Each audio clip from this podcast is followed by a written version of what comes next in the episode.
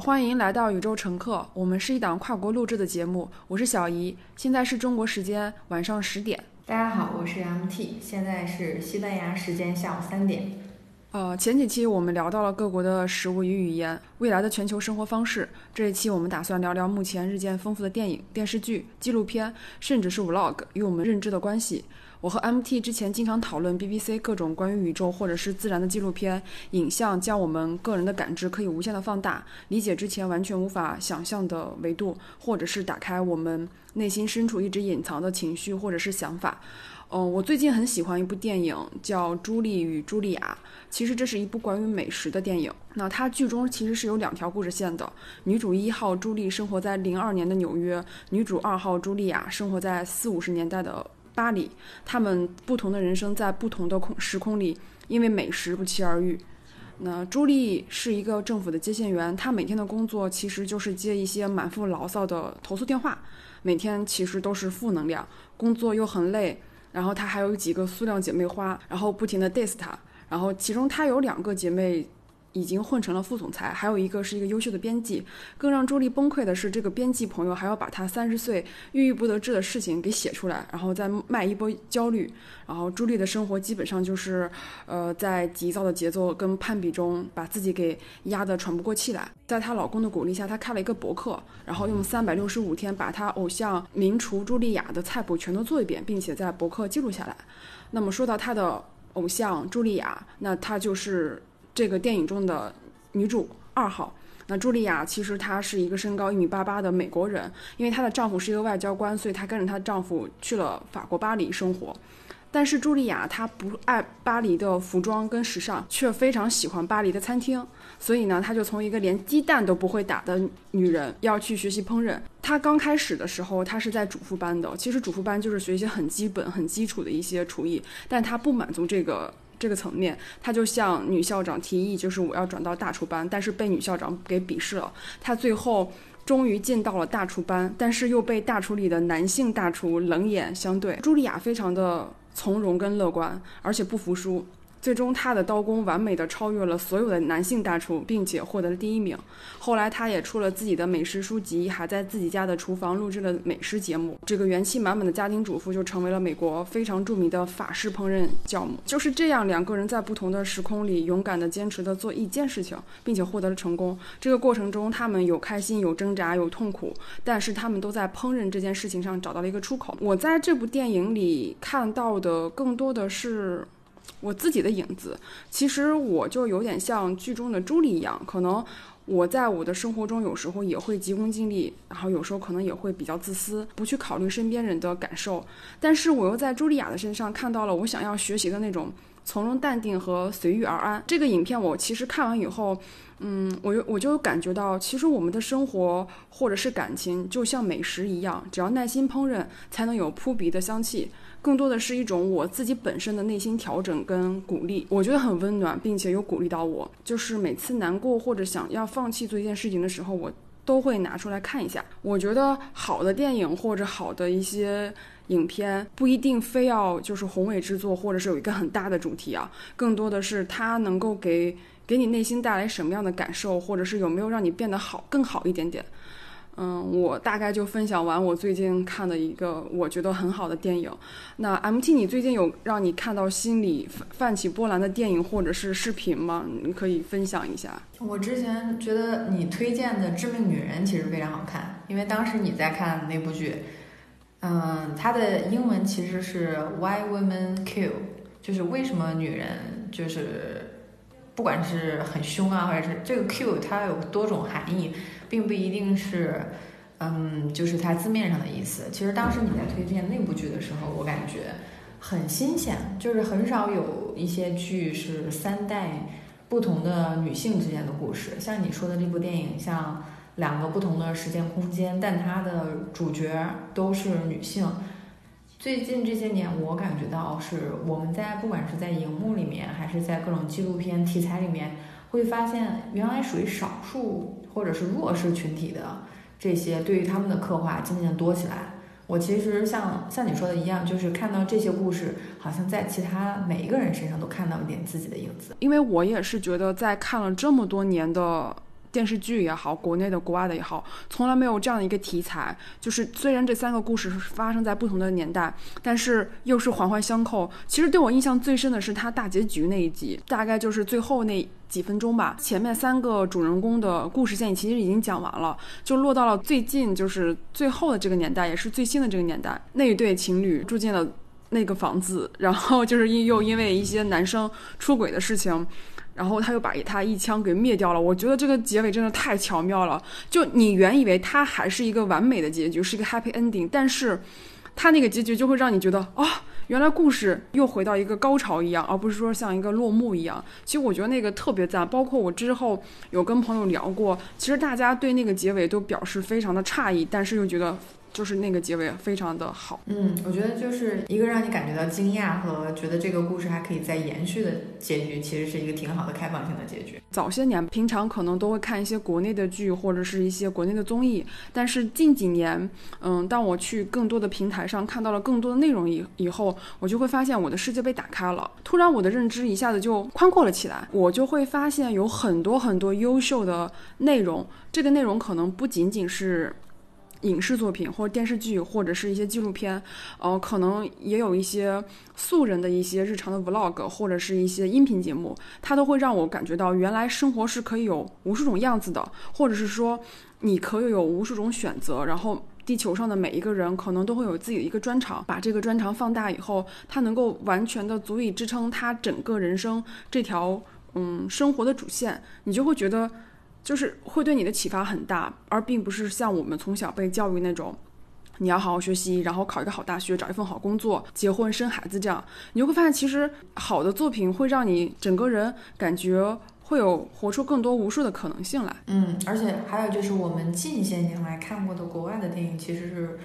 越来越多的状态。那像之前，嗯，其实像我们的中文里面“爱人”这个词儿是对应的英文 “lover” 翻译过来的。你没有发现，就是我们小的时候，我们的父母怎么介绍对方？就是说，这是我内人，或者这是我们家那口子，就是我们从小里面在家庭里面听过的那些称呼，在我们看了很多电视以后，发现说这是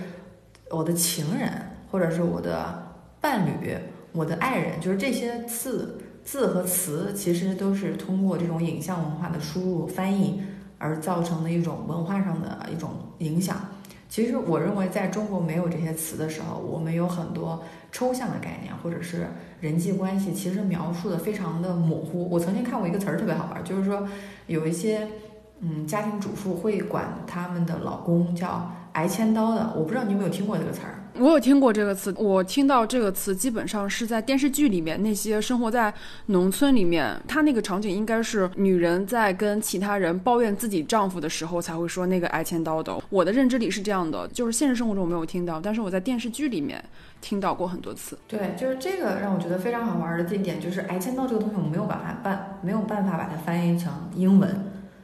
就即使说我有朋友对中国的电视剧很感兴趣，他看到这个词，他就会非常疑惑。但其实我并不知道该如何解释。我其实能得出一个很牵强，就是挨千刀，可能就是说以前的那种刑法什么的，嗯，他会有一种就是说，呃，像你说的，像抱怨的时候，有一种像是说俏皮话那种。但是你说像俏皮话，还有这种字词，其实它在对应出对应到英文或者西班牙的语境里面，它完全都没有这种对应的意思。这个让我觉得很好，也很好玩的意思。还有法语，比如说我们现在，比如说叫呃李小姐，就是可能是 Missly，就是 M I S S，它是法语词 Mistress，就是情妇的那个词的简称。这个词我们刚开始都没有小姐这种称呼，包括还有夫人和太太，就这个也是近期我们的翻译。但是在英文里面，M 就是 Misters。就是它是属于说，Mister 是属于 Master 是主人的意思，啊，Misters 就是夫人太太，那其实就是你是你主人丈夫的一件物品，就 Misters。嗯，七十年前美国有一个运动，就是他要求新造一个词儿是 MS，就是不管你结婚了没有，还是说，嗯，你是年轻的女性或者年长的女性，都管你叫 MS。过程中他已经不会再去强调你的。婚配关系，所以说我是感觉到这种，哎，国际的文化，包括我们去看法国的电影的时候，他们有这种情人文化，对我们自己的文化，其实它在翻译的过程中，早期的话是一个非常困难的过程，就是你这个词儿首先在你的字典里就没有，另外的话就是即使说你把这个词儿翻译出来了，在你的社会文化里面其实也没有这种社会现象。这个是我觉得我们在看不同国家的电影的时候，能给到我们意识层面上带来一个比较。大的一个震撼，就是你突然发现，在其他文化里面这么盛行的一件东西，在我们的文化里面根本就不存在。就像你刚刚说的那个“小姐”这个词，其实，在如果在国内说这个“小姐”的话，其实是很避讳的，哪怕叫女士也不能叫小姐，因为它是一个很很隐晦的一个词语。但是这个词语在香港也好，或者在国外也好，就是它是一个很正常的词语，就是那类似那种没有结婚、没有结过婚的女生，类似于对年轻女性的一种一种称呼而已。然后在国内可能就是你不管是怎样，然后叫小姐就感觉很不礼貌，你这个人觉得很没有素质，怎么能叫这个女生小姐呢？就可能她是一种不好的一种代表。嗯，我现在听到越来越多的女生，她不管是在社交平台上还是。我在排队的时候听到，在中国城逛街的时候听到很多人在用“小姐姐”这个词儿，就是有这个“小姐姐”这个词儿，是我最最近三两年才听到的这么一个称呼。你对一个女孩，你如果不确定她的年纪的话，不确定她比你大还是比你小，叫小姐姐准是没错的。就这这个挺亲切的，又不同于“小姐”的这么两个字儿的一个称呼，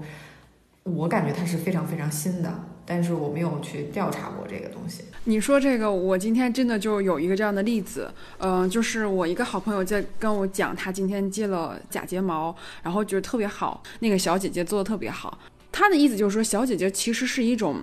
喜欢你，或者是说是对你一种昵称，就是像一种。称赞一样，就是这个小姐姐做的很好。其实他在说这个小姐姐的时候，其实已经忽略这个人的年龄，而是说你这个人我很认同你，我很喜欢你，所以你的统称叫小姐姐。其实这个东西包括我们也会叫一些男生比较好看的男生，或者是比较喜欢男生叫小哥哥或者小弟弟，就是它是一种会让你这个增加人跟人之间的亲密感，然后又觉得又很礼貌。然后这个词语不管是。比你大的人听到了，或是比你小的人听到，他都很开心。就算是比你小的人听到，他也并没有因为说啊我比你小，你叫我小姐姐而感到介意或是尴尬，你都会觉得啊他是很开心的，或是哎这关系一下子拉近了。你还记得前几年的时候，我们叫美女，就是男生不管这个女的他想跟你打招呼，或者是他想去麻烦你的时候，他都会说哎美女能够问你一个事情吗？美女这个词语就像小姐姐的一代版本，它只不过就是在不太提及那个年龄的时候。去对女生的这个称呼做一个美化，那我觉得小姐姐就是这个美女之后迭代的第二个版本，就她更加亲近，更加让人容易接受，而且没有任何的歧视或者是一些冒犯，所以我觉得这个可能接下来又会出现一个词语，会比这个小姐姐可能更合适，或者是呃更好一点。嗯，或者说每个年龄段儿吧，她有自己喜欢用的词汇的呃一套列表。就是一套词汇表，我其实觉得，像刚才说那个小姐姐，我是特别明显的注意到，就是在英文环境里面没有用，比如说 little sister 或者，就是这个还很好玩，就是因为中国还是一个比较注重关系的一个社会，就是如果叫你小姐姐、小妹妹的话，有一种像我们是一家人，拉近了这种关系，就是把你拉到了我的家庭的派系里面，但是这个在英文里面是。非常好玩的一点就是，他他会尊称尊称你为叫女士，叫 lady，就包括他这边的女卫生间啊，其实是 ladies room。其实你你仔细想一下的话，就是它是女士的房间。我去过一些，就是比如说一些比较高档一些地方，它的 ladies room 里面里面是有休息室的，就是这个真的就是休息室加化妆间加洗手间，就是里面会有那种小小的那种躺椅，非常好的那种啊装饰也好。我有一个朋友是剑桥毕业的，他在伦敦是剑桥，就是他的一个沙龙的会员，他带我进去过，就里面就是大家在一起吃饭的时候是一起吃饭，但是吃完饭以后有点像是那个美国的电影《飘》，吃完饭以后所有的女生女士要退席，就只留男士在里面抽烟，然后聊政治，女士的话会退到 ladies room 里面去，比如说聊一些家长里短啊，或者是。嗯，一些子女抚养的问题，就是他们就是整个楼的建筑，在会客厅那个地方和就是饮食就是餐饮的那个地方，就是大家的一个大厅。但它很明显的话，有专门的 ladies room 是跟呃女卫生间相连，就是它是一个整体的一套那个房间分布。就这个我觉得很好玩，就是当我们就是在中国，如果你叫一个人女士的话，会觉得特别怪。比如说香港看电影的时候，我们会叫他们，比如说警察叫 Madam，对吧？Madam 其实你翻译出来也是也是女士的意思，但是在当时的那种，比如说香港警察电影的一些场景里面，就有点像女警官那种感觉，它自带了一种威严的一种体系。但是咱们国内的话，好像一般很少叫啊什么什么女士啊女马警官，像这女警官这样的词，我们就会用的非常少。在两套就是我们在看不同的影视的剧集的时候，会发现，哎，这个词儿或者是我们用那些词儿，一方面没有办法翻译出去。另一方面是别人用的词，他翻译过来的以后就会觉得非常的怪。我其实觉得这是非常有意思的一点，就是电影它不单单是一种娱乐的媒介，它其实也是一种文化的载体。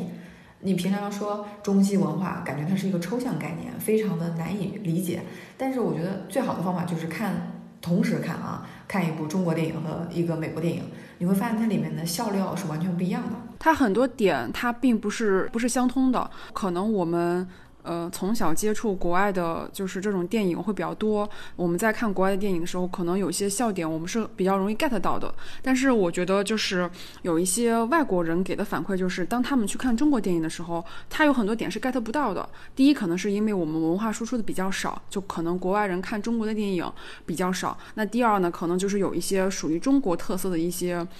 点，其实他是 get 不到的，可能需要中国人再给他讲这个点是。怎么来的，或是前因后果，他可能才会有慢慢的感知到。嗯，这一点我觉得还是挺挺那个挺好玩的。就是你的意思就是说，你在一个文化里面接触到的信息，它是不是说它是有限的，或者说你读的不够多，而是说它你所有的信息里面都没有覆盖到这部分的信息。我们的知识体系它并不是一个木桶。就是你要装装水，就是我们之前有非常多的一些理论都特别好玩，但是你仔细去想，它其实是有非常多的漏洞。比如说木桶理论，就是说你最弱的一个环节，它经常会让你整体里面就是，比如说水会减少。像知识和电影这个东西，它都是一个不断的体验的过程。你不是说我的目标是把两百部或者五百部电影看完，而是说它是说你在人生的不同不同的阶段，可能说最近的。心情不太好，那就多看一些喜剧；或者最近心情就是，比如说迷上了一些做饭的东西，可能会看一些包括烹饪的纪录片。我觉得是完全要根据你自己成长的胃口阶段和你当时的知识体系去进行一个自我的筛选。就这个过程是没有止境的，但它其实也正是好玩的地方，就是为什么这个过程是需要有有一天看到一个电影，就说哎，我我看够了，或者说。读书也是一样的，就是说，嗯，不存在一个点叫我读的书够多了，就这个点其实不存在，因为你读的书再多的话，你新学一门语言又重新回到幼儿园。我觉得其实，在选择的时候不太需要其他的一些榜单，其实完全是根据自己的心情。就像你说的，其实有段时间我是就是我心情不好的时候，我可能会看一些比较励志、比较温暖的一些小的电影。那当我心情好的时候，我可能就去听相声了，我就看一些相声。我心情特别好的时候会看科幻电影。因为当时的那个大脑的营养是比较丰富，能够去理解和猜测它里面非常隐含的非常多的，嗯，就是潜台词或者是各种的线索。我觉得这个是一个相当于是一个解密的过程，就是当你的精力非常充足的时候，你就可以去客串一下夏洛克，就把通过看科幻电影的一个过程，当做当做一个在剧情上去看你能不能提前看到一些很多的细节的一个。猜谜的一个过程，这个是很有趣的。嗯，我们文化里面的文化差异，是不是说你通过主观、客观的一些刻苦努力就可以克服的？就这个地方，我觉得特别适合讲一个例子。你知道，我们之前推荐《白日梦想家》，但它的英文原名是《The Secret Life of Walt Mitty》。你去看它的原版的海报的话，是一个人站在雪山上面，他的名字 Mitty 这五个字母放的很大，所有的其他字母都是小小的。这个其实凸显出来的中西对于“生活”这个词儿的定义是不一样的。如果你直接翻译的话，那应该是怀特米蒂的秘密生活。但是怀特米蒂的秘密生活这个名字翻出来挂在电影院上，我估我估计很多人都不会选择去看，就感觉是一个小众的电影。但你感觉挂一个白日梦想家，就突然变成了喜剧、爱情和冒险电影，就变成了一个很热门的电影。就是我当我在看到原版海报的时候，我就说他为什么会把米蒂这个名字放得这么大呢？因为整部电影其实都是他个人的一种幻想。就是作为西方世界的话，我之前记得看过一本书叫《文化地图》，他同时要求一个美国人和一个日本人拍一张关于他们自己的照片，就是你要照一张关于你的照片。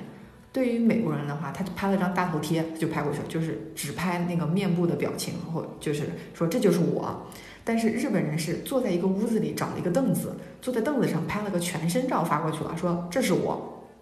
所以说你会发现，在美国和日本，它对于我的定义是完全不一样的。我去纽约的大都会博物馆，看到他们的里面那个啊展厅是有一个是家居展厅，就是它的你有印象，就是美国的所有东西都特别大，对吧？美国的房间是大的，游泳池是大的，两层的别墅也是大的，它的床更大，对吧？这床就感觉像是一个，就是真的像一个大家具一样。但是你会感觉日本是不是所有东西都是小小的？它会有榻榻米。就是你可以睡在地上，等你不睡的时候就可以收起来。我去日本的时候就非常的震撼，就是当你睡到地上的时候，我不知道说这个跟你的心理的暗示有没有关系啊？但当你睡在地上的时候，一方面你会觉得很安稳啊，另一方面你会觉得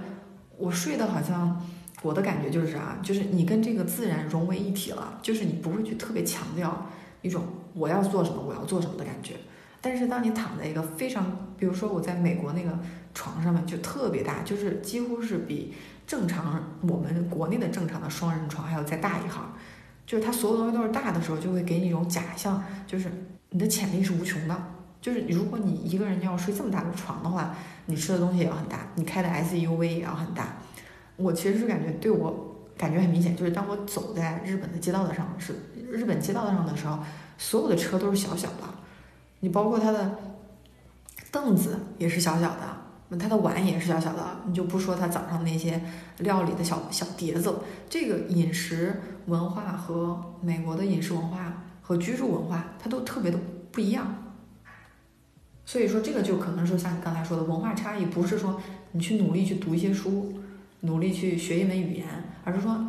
你甚至有一种就是你在里面泡，得取决于你在几岁的时候在那个文化里面浸泡的一段时间。可能说你在从小浸泡的时候，你习惯睡在地上，你可能搬到美国以后，你会感觉哎，这个地方的生活差距或者跟我之前的感知特别不一样。但如果你是非常小的年纪就搬到了一些国外，或者是搬到日本，你可能对这种文化，就是你成长在那个文化的语境里面，可能你就会看不到这种，就是就没什么呀，就大家都睡地上啊。但其实睡在地上的榻榻米对于我们来说，其实是一个很新鲜的事情。就是我们大部分还是有床的，但是我们习惯这种床的尺寸。当我们到美国以后，就发现我们是袖珍床，就是他们那个叫标准床，我们的叫小床。嗯，我感觉是这样的。比如说日本、中国跟美国，这就好像一个递递进的一个关系。日本可能比我们的居住环境还要狭小，那中国相对于美国来说，我们没有它那么大的、那么少的人口，那我们的居住环境可能会比它还。比美国也要狭小一点。那个元旦去日本的时候，我住的就是一个就类似于那种很小的那种，大概算两个人的公寓吧。就是它小到就是那个它房间里面的每一空间，它都给你完美的利用了。就你会发现它有很多。暗格，暗格打开以后是一个很规，就一个很规制的空间，然后里面可以放你要放的东西，包括他们的洗手间或者他们的那个洗澡地方，你就会发现，哦，原来这么小。但是当你在那个环境之中，你会觉得其实这么小是完全足够的，它并没有对你的生活造成什么样的影响，你反而在那个环境中觉得啊，其实我们可能不需要那么大的空间，也不需要说我要住。大概一百平以上的房子，你你才会觉得你有幸福感。其实，在那个环境里面，我我觉得我住的也非常的安稳，并没有觉得说这个房子很小，让它很紧凑，让我觉得生活不适。我可能是带着一种旅游者的心态，因为也不是说。我要在那住长久的住，我只是在这旅游，可能也就待待个七天或者是十天，我就走了。我是可以很欣然去接受的。但是就像你说啊，到了美国，然后有个很大的空间，其实你也是可以接受的，因为你也是一个旅行者，你过几天也就走了。但是我们都在体验不同的文化，这个不同的文化其实有的时候会让我们去反思，或者是去问自己，我们到底需要的是多大的空间，或者是。我们现在想要的或者想追求的，到底是不是，或者说这个东西对我们来说有必要吗？其实我觉得，在很去看很多影视也好，或是看很多视频也好，从别人的思想里面，或者从其他导演、编剧的那些那些思考里面，我们最终最终都会回到自己的身上，就是我。我是谁？我需要做一个什么样的人，或者是什么东西对我来说是需要的，或是我要成为一个什么样的人？你到底需要什么，或是我要成为什么？更多的是通过那些输入的一些影片或者是一些视频，让你更多的去问自己，去让自己达到一个更准确的一个答案。嗯，我觉得这个是让我感觉。看一些别人拍的比较好的视频，或者是别人一些比较好的观点，给我带来最大的感受就是它能够潜移默化的去改变我的想法，让我的想法嗯变得更加合理性，或是让我的想法更符合我最终的那个目标，可能会让我离那个目标更加的直接，更加的更加的准确，一遍一遍的去调整我自己的思维架构。嗯，像回到刚才那说到的电影，像《白日梦想家》。它英文和中文的差距如此之大，其实让我很明显的感觉到，英文的翻译它是注重我个人的感受，或者说这是就是米蒂的电影，这是米蒂的秘密生活。那我们去切入这个电影的时候，我们其实相当于是一个观察者，我们看米蒂如何在这个过程中选择他的生活。但你看，我们如果看完中文的电影《白日梦想家》，有多少人能记住主人公的名字呢？就我们知道是一个人啊，很勇敢的做了一些决定，但他是谁呢？就是这个主体被模糊掉了。就是英文的话是，如果你做一个电影的名字，你是一个客体，你必须要有一个主体来呼应。用英文写作的时候，每一句话都要必须带主语，要不然的话，你这个句子就是一个病句。但是中文的话，经常其实像我学日语的时候也会遇到这个问题，就是它。不强调让你用主语。我有一次，比如说主语是我大我大西，就是老师就说：“哎，你不用说这个瓦大西，我们都知道是你。你写作文的时候，你怎么知道都都是我呢？”他就说：“哎呀，这个他这个也没有办法解释，但就告诉我，如果你一直提我的话，就会让你显得很自我、很自大。但这个在英文里面的话，他就是一定要强调说这是谁的故事，这部电影是关于谁的，就关于米蒂的。然后还有一个问题就是。”中文强有时候不强调主人公吧，但是他又特别强调情节，特别强调，啊，什么事情发生了，而且他不但强调，他还会把他的那个主观的一些评价翻译进去。比如说《白日梦想家》这个电影，我非常喜欢，但是我每次跟别人提起来我非常喜欢《白日梦想家》这句话，在组词构句上面都觉得有点问题，就是你怎么会喜欢那种白日梦的电影呢？这个像我们刚才说的，英文的那个原文是怀特·米蒂的秘密生活嘛。就是我很喜欢关于这个人的一个两小时的关于他做了一些人生的改变的电影。当你用英文去说的话，完全没有问题。但你用中文的时候，就是说你在喜欢一个特别不切合实际的东西。这个白日梦想家的名字一下子就盖棺定论了，说你有梦想，追逐梦想都可以，但这是属于白日梦，你最终还是要醒来的。属于这样的名字就不不仅仅是白日梦想家一个啊，还有一个是威尔史密斯那部很有名的《当幸福来敲门》。其实原名是《The Pursuit of Happiness》，台湾版翻译成《追求幸福的故事》。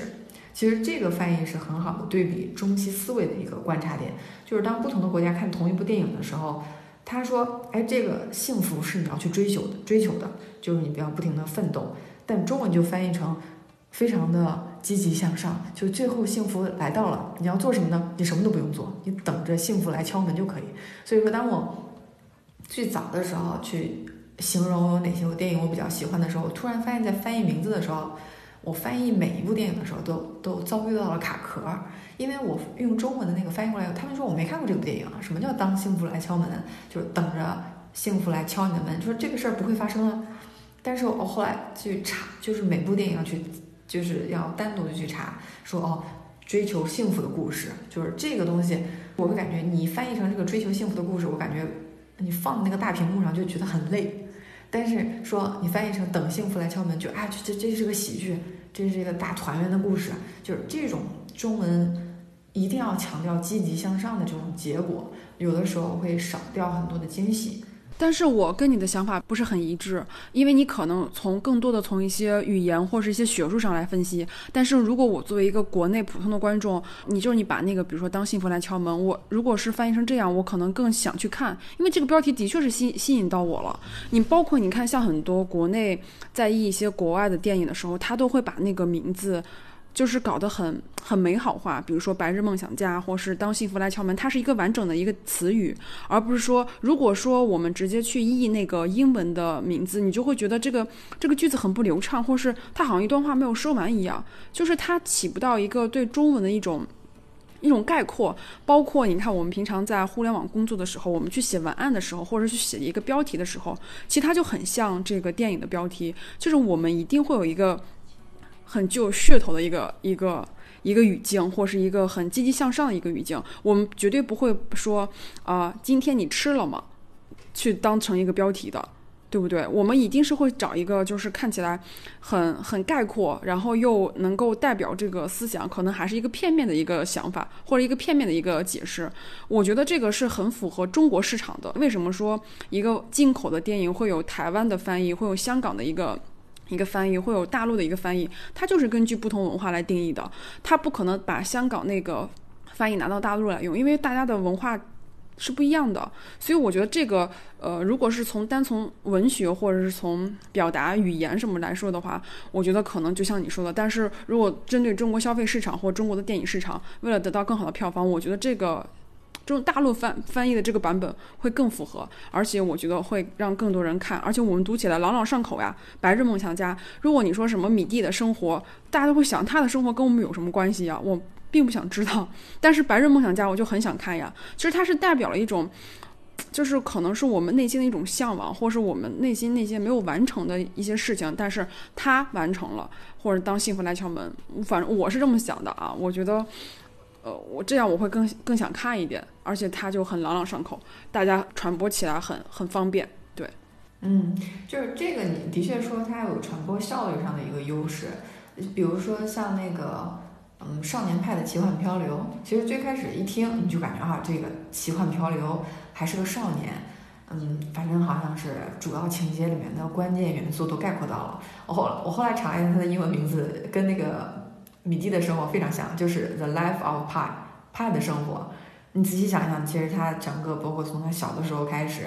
包括他整个的故事线开始，他其实就是派。嗯，他其实就是翻译成派的生活。这个我觉得当时我们翻译成少年派的奇幻漂流，他会特别的吸引眼球。因为我经常看油管的一些 Vlog，我刚刚就想了一下，就是那些国外的博主，他的标题其实都就像你说的那个电影《白日梦想家》一样。真的就是，比如说，它就是 What I eat in a day，就是我今天吃了什么，就是很简单。比如说，好说那个 apartment 或者是什么 adopting a puppy，就是他会很直接的说我做了什么，就是他没有任何美化的。但是你有的时候去看一些中国的博主的时候，他的标题就是揭秘什么什么什么。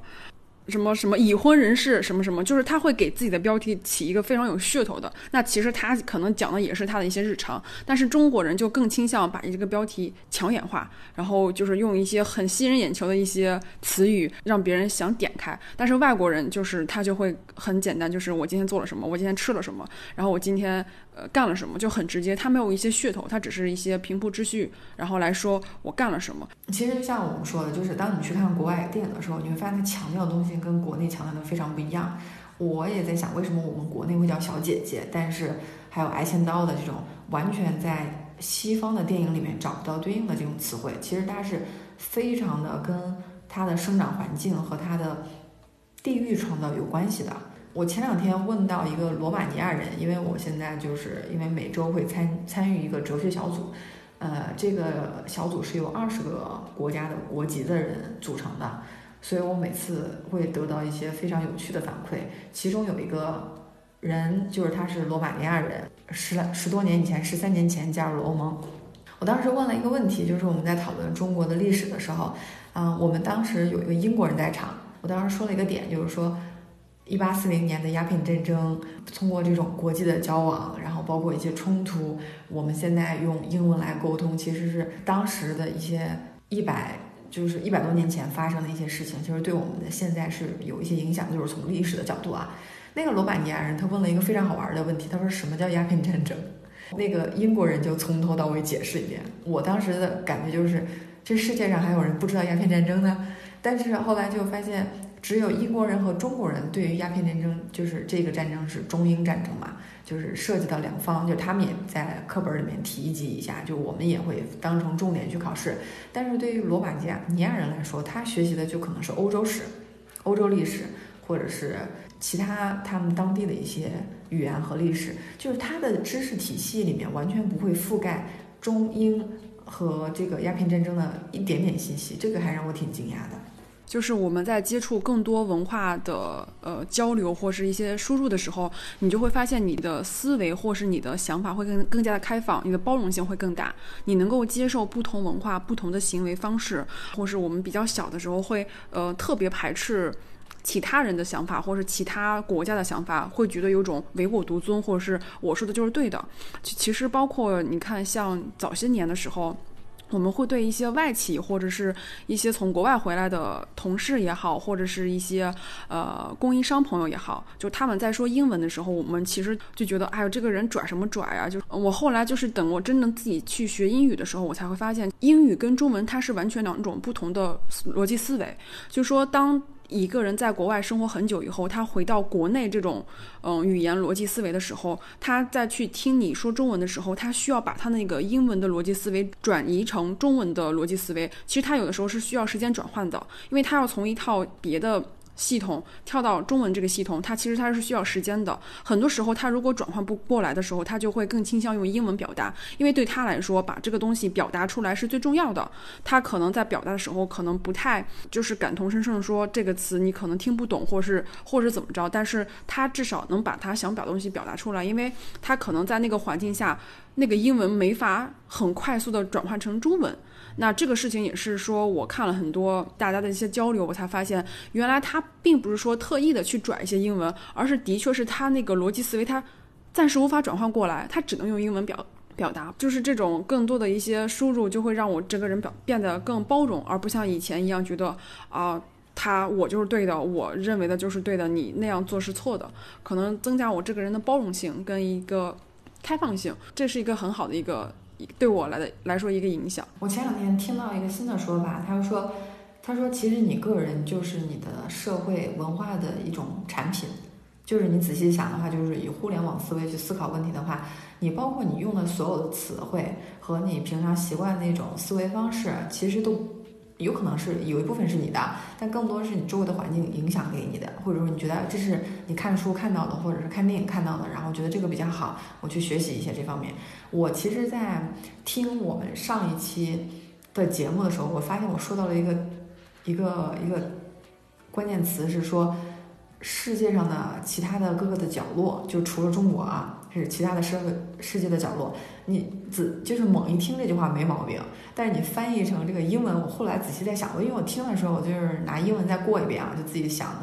结果发现就是说，你翻译成就是把其他地方翻译成世界的 corner 的时候，我说哎呀，我都我都没有意识到，就是用中文说的时候，我非常自然而然的就还是把西班牙当牙，把西班牙语当小牙小语种。就是，但是当我在用英文去学习西班牙的时候，这边是一个非常强势的语言啊，就是所有的书店啊，所有的招牌，包括在这边跟每一个人交流，都是必须要用西班牙语的。我前两天自己就是在去警察局办事儿的时候，就自己默默的一直在念叨一句话，就是我是学生啊，我要办这个东西，因为我用英文已经很习惯了，就是 I'm student，就这个说的已经很习惯了。结果，当我第一次就正儿八经跟人交流的时候，用西班牙语说话的时候，就说，sorry, una estudiante”。我当时说完以后都不敢相信，说这是自己说的。就是当你在用完全不同的一种语言去进行沟通的时候，我突然就对西班牙语特别的尊敬，因为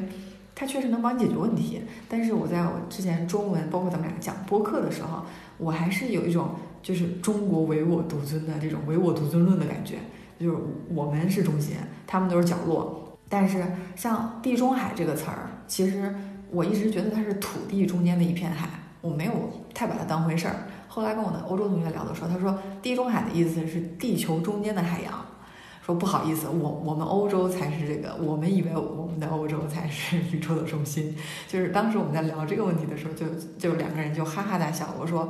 大家都把自己翻译成就是地球的中心，这个还是非常好玩儿一点。就我们现在讲说文化差异啊，嗯，它其实也是有一种就是，哎，你在中文的语境里面，你可能说更多有一些包装啊和美化，但是你在翻英文的时候，它很明显就是一种，我们会管它叫平铺直叙。那平铺直叙其实很。很明显的，还有一种就觉得他说的特别简单，或者没有包装。但其实我在去翻译一些中文的一些电影的名字的时候，他就说：“哎，他说这个电影讲的不是这个意思呀。”但是其实我们就会借用翻译的眼光去看一件事物。这个时候其实觉得我们在读书，包括《爱丽丝梦游仙境》，它有一句翻译的词儿特别好玩。嗯，爱丽丝问。那个红皇后说：“这个世界为什么这么美好？”红皇后说：“说因为就是 people mind their own business，就是每个人就是照顾好他们自己的一些事情。”结果这个是英文版的啊，结果翻译成中文版的时候，对谈就变成了因为人们自私自利。就是如果你只干好自己的那些事情的话，在中文的语境里面就叫自私自利。这个是很有趣的一个地方，就是你不能说它是一个翻译的错误，只能说我查了一下那个翻译的那个。嗯，译者的年龄他是五十五岁，他就是说《爱丽丝梦游仙境》是一本童话书，是给小孩子看的。这本语言呢，啊，里面没有前后的逻辑关系，就是啊很奇幻。那其实就是说它混乱，就是一种好听的方法说它混乱。他说啊，这是一个奇幻的小说，很明显就是当时因为这个是一个牛津的教授写的一本书，它里面会有大量的一些数学和物理的理论，它其实不是写给小朋友看的。虽然说。他爱丽丝的确是一个，嗯，现实生活中的八岁的小朋友，但是它里面借用了大量的现实生活中的一些分析，还有一些社会现象的一些调侃，我其实觉得非常有意思。当我去看两种不同的翻译的时候，才会突然的意识到中间的那些，嗯，不同之处非常的明显。当我们去用中文，甚至很熟练的时候，其实我也觉得这是我们播客的。一个优势，但是也是一个劣势，就是我们是两个人用中文在聊节目，我们这个聊天的语境里面就很容易会主动规避掉说我们不接受有人不知道鸦片战争这件事儿，就是不是说中国我们习以为常的那些娱乐形式和这些娱乐用词，在外面它也是这种这种用法。我其实觉得在看中国电影的时候，比如说我们两个在伦敦的时候一直一起看了一场电影，它的英中文名字叫《别告诉他》。英文名字叫 Farewell，就是永别的意思。我当时心想，你要是翻译成永别，这这片子就没人看，太不吉利了。对，太特别不吉利。中国人其实还是挺忌讳这种，就是这种感觉的。对，那当然，你看，别告诉他，其实就很像中国的一种文化，很隐忍，然后又很委婉，然后侧面烘托一点点悲伤的气氛，但是又不会让你感觉这个东西很压抑。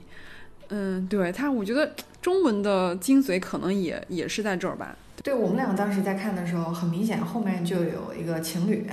就跟我们搭话，因为你会发现他看完一部中国的电影以后，他就会对中文了解，就是好奇心更多一点，他就主动跟我们说他他和他女朋友马上要去中国旅行了，这个很很好玩，就是我在英国也看电影，但是我们每次看完电影就是各走各的，就不会有人跟你搭话，就会你在英国的地铁里面，如果你主动跟一个人说话的话，他会觉得生气。他就是一种 How dare you？就是你怎么敢跟我随便搭话呢？就是他不是说是一种，就比如说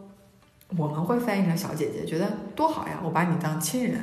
但是你这边管任何一个人，你只要真敢翻译成英文叫 little sister，他就说你谁呀？你这么叫我？就是谁给你这么自来熟？就是这个是我觉得非常有趣的一点。你说这个我还真亲亲身经历过一件事情，就是我二零一六年还是二零一七年忘记了，就是我去俄罗斯的时候，嗯，从那个库伊尔库兹克，然后去到那个贝加尔湖，其实那个路程还是挺长，大概有四个小时。其实特别巧的是，就是我去跟我回来的时候，那那一辆车上有一个女孩，就是我们俩是一起去，然后一起回来的。然后我觉得还蛮投缘的，包括我们在那个贝加尔湖的时候也有几次碰面，然后碰面的时候也就象征性的微笑了。一下就感觉哎，好像关系有点亲近，所以当就是从俄罗斯从贝加尔湖回到伊尔库茨克市区的时候，我们俩又在一辆车上，我就主动的，就是用，嗯，用手机用英文写了一句话，大概反正翻译成中文的意思就是说，我可以加你的 Facebook 嘛，然后我们可以保持联系，做一个朋做朋友。然后你知道这种话，就是其实在国内主动对你发起邀请，其实你是你如果觉得我也不错的话，你是同你你是可以接受的。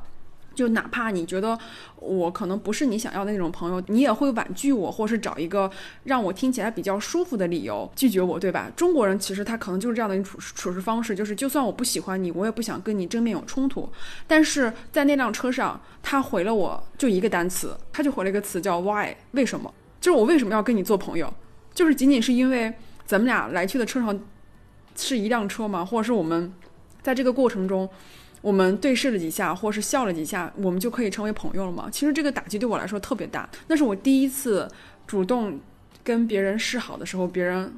完全就是别人拒绝我。我到现在想想，我都觉得有点崩溃。就自此以后，我再也没有主动跟外国人，就是说我可以跟你做朋友嘛？我都很很有点害怕。对他应该是欧洲人，但是具体哪个国家我不知道。但是他不是俄罗斯人，对，因为他还还是有很明显的那种欧欧洲人的感觉。对我感觉他应该是欧洲人，欧洲人的感觉就是我有我的隐形的气泡，就是我方圆半米哈一米之内都是我的私有领域，你就不要过来。就这个是我还。挺奇，挺觉得挺奇妙的，就是在伦敦的地铁上，你没有碰到他，但是你离他稍微，比如说二三十厘米的时候，他就已经说 sorry 了。他的 sorry 不是说对不起的意思，他的 sorry 说你给我起开的意思，就是你进到我的隐形气泡里了。他那个 sorry 其实并不像我们理解那个对不起，但是它是一个非常模糊的边界。就是它既不属于它的单独领域，但这是它属于说我觉得比较舒服的一个距离。你只要进来，我就觉得不舒服。你你别别说跟他靠的那么近了。我这也是为什么我在西班牙待的比较舒服的原因，就是你在地铁上稍微，比如说蹭一下，或者是包挂一下啊，你是可以不用说 sorry 的。就是哎呀，大家都理解，对吧？但是在伦敦，我几乎上是不是说我碰到别人会什么，就是你只要出门，你就听到周围的人在不停的互相说 sorry。就是他们互相说的是 sorry，就是不是说我们传统上理解的英国绅士，他们不是说你让一下，就是你你你给我离开，就是那种。很多时候是那样，包括就是我在去嗯去去超市还好，就是我每次去买咖啡的时候，去 Costa 买咖啡，或者是去一个比较人比较多的餐厅吃饭的时候，你就会听到有很多人在你后面说 sorry sorry，我就知道完了完犊子了，我可能就阻碍到别人了。就是你刚刚说你在西班牙坐地铁那事儿，就是你还记不记得咱们在北京也坐地铁？其实，在北京坐地铁是比较方便，包括比较准时的一个交通工具。在地铁的行进过程中，它北京地铁有的时候会因为就是交通比较堵嘛。它会急刹车，你就会发现，当你急刹车的时候，你如果你旁边是有人的时候，他会潜意识的去扶你一把，或者把你把你摁住，或是把你整个人稳定下来，你是会有这样的一个经经历的。但是如果这件事情放到英国，除非是比如说一个小孩儿，或者是一个比较特有一些呃身体障碍的一些人，他可能会扶。但是在英国，就是那种感觉，那种界限就会很，就是你不敢去扶别人，别人也不会过来扶你一把。真的，就是在英国，真的。就你在在，比如说在中国，你稍微看到一个人，嗯，比如说不太舒服，或者是啊，可能上点年纪，可能有点白头发，你可能说我不是很累，那我把座让给你吧。我正儿八经的是在伦敦碰见我，我给他让座，他就特别凶的跟我说不用，说说我没有老到那个程度。我心想你不至于吧，我又不是瞧不起你，给你让个座。就我以前读到过这种信息，我说这是忽悠人的吧，这不可能是真的吧？但是确实是，就是他特别在乎别人对他的评价。就是你给我让座，你是不是觉得我老了，我站不住了？就是他，他拒绝我的时候那种态度，就是很明显的，就是你看其他人都不懂，我如果让你，我如果想做的话，我会我会告诉你的。就是他会有一种非常强的，就是自我领地的概念，而且还有一个就是，不许你先先入为主的去评价我。我我在我在聊天的时候，特别是在用英文聊天的时候，我之前我记得咱们俩去吃饭，你当时说。我想要这个，我想要这个。你翻译成中文，翻译成英文的时候，你就说我我 I want this, I want this。然后你当时说，哎，我觉得没什么呀。后来我跟你说，我感觉那个服务员脸色都不对了。我还跟你说，我说你可以用 May I have some something，然后 Please 就是这个词儿。你说不至于吧？多麻烦呢。我前两天跟那个英国人聊，他因为住在巴塞罗那十几年了，就是西班牙有一种家庭文化啊，跟中国文化非常像，就是他你进到一个。啊、就是酒吧里面，你不会说啊、可以给我一杯水吗？谢谢，你就说一杯水。就是这个，他回伦敦的时候，他说请给我一杯水，他没有用那个后面加那个 please。他他说他跟他哥跟他聊天的时候，眼泪都快下来了，说你已经不再是个英国人了，你在西班牙住的太久了，你现在都跟别人说话不说请字儿了。他给我讲这个故事，我其实特别能理解，因为我在那边居住的时，居住的时候，就是即使说他是一个服务员啊，他有一种很明显的骄傲的感觉，就是我跟你是平等的，不是说我们在这边服务员就不平等，而是说我们这个跟服务员之间不用那么客气，就是请给我来一杯水，谢谢。你这么说话的时候，大家会觉得你好像过度包装了一点点，就是有点有点就是过于反复了一点，就是说。来杯水，谢谢啊！就就这种就稍微自然一点，就可能会听起来比较轻松。你如果说在中国说跟服务员说，呃，那个你可以给我来杯水，就感觉显得有点做作，你知道吗？就是感觉你真不至于这么跟我客气。就是大大家会有一个主次之分，就是我来吃饭的，你是来点菜的。你想要什么，我想要什么，我直接说就好了。那可能你要去换到一个国家，你就需要用那那个国家语言逻辑。那可能比如说去日本以后，我们真的是吃饭的时候得吃的很干净，然后点餐的时候要那个要就那种比较温柔、比较有礼貌，然后走的时候还要把那个桌子给收拾的比较干净，因为在那个环境里你是不可能吃一堆就乱七八糟的，或是。吃的张牙舞爪的，就是你会发现，其实这个也很好玩。就你去不同的国家，你要转换不同的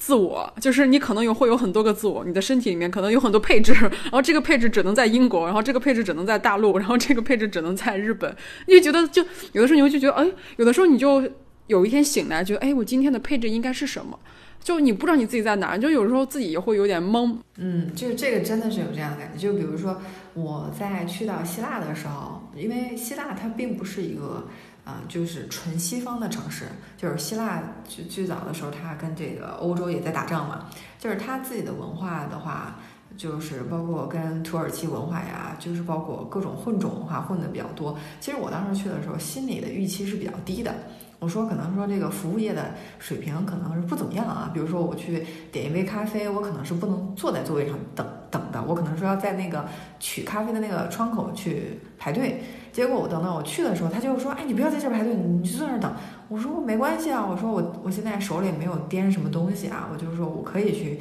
自己把我的那个呃咖啡领到。”他给我回了一句，他说：“不，我们想服务你，请坐在你的座位上。” 对，你说这个线下系统，我怎么感觉有点像日本？你看日本的服务也是这样的。你要是去一家店买东西呀，他会把你那个袋子，就是你买完以后那个袋子，他装好了以后，他不会接着给你，他一定要把你送到门口，然后再递给你，然后再向你鞠个躬。呃，就是真不至于这样，就是咱们不用这么客气。但是对他们来说，那是他们的生，就是他们觉得那是一件很平常的事情。就是希腊那个感觉跟日本这种服务态度感觉还挺挺一样的。对，我不知道为什么就是一个西方。国家跟一个日本，就还是有一些雷同。像希腊和日本，它之所以像的原因，我其实觉得是全球旅游业带来的服务一体化的和标准统一化的一个结果。就是毕竟它日本每年通过旅游，包括美妆，赚了大量的全球人民的货币。嗯，你像希腊的话，它的经济现在不是特别好，它肯定要是从全球的市场经验上面去学习，包括希腊的。嗯，旅游资源其实特别丰富嘛，因为它有卫城，嗯，它有这个哲学之都的称号，所以很多人愿意去。但是很多人愿意去，会发现它的基础设施建的其实非常一般，就不能说人来了，结果只付了个门票钱，你进去以后不，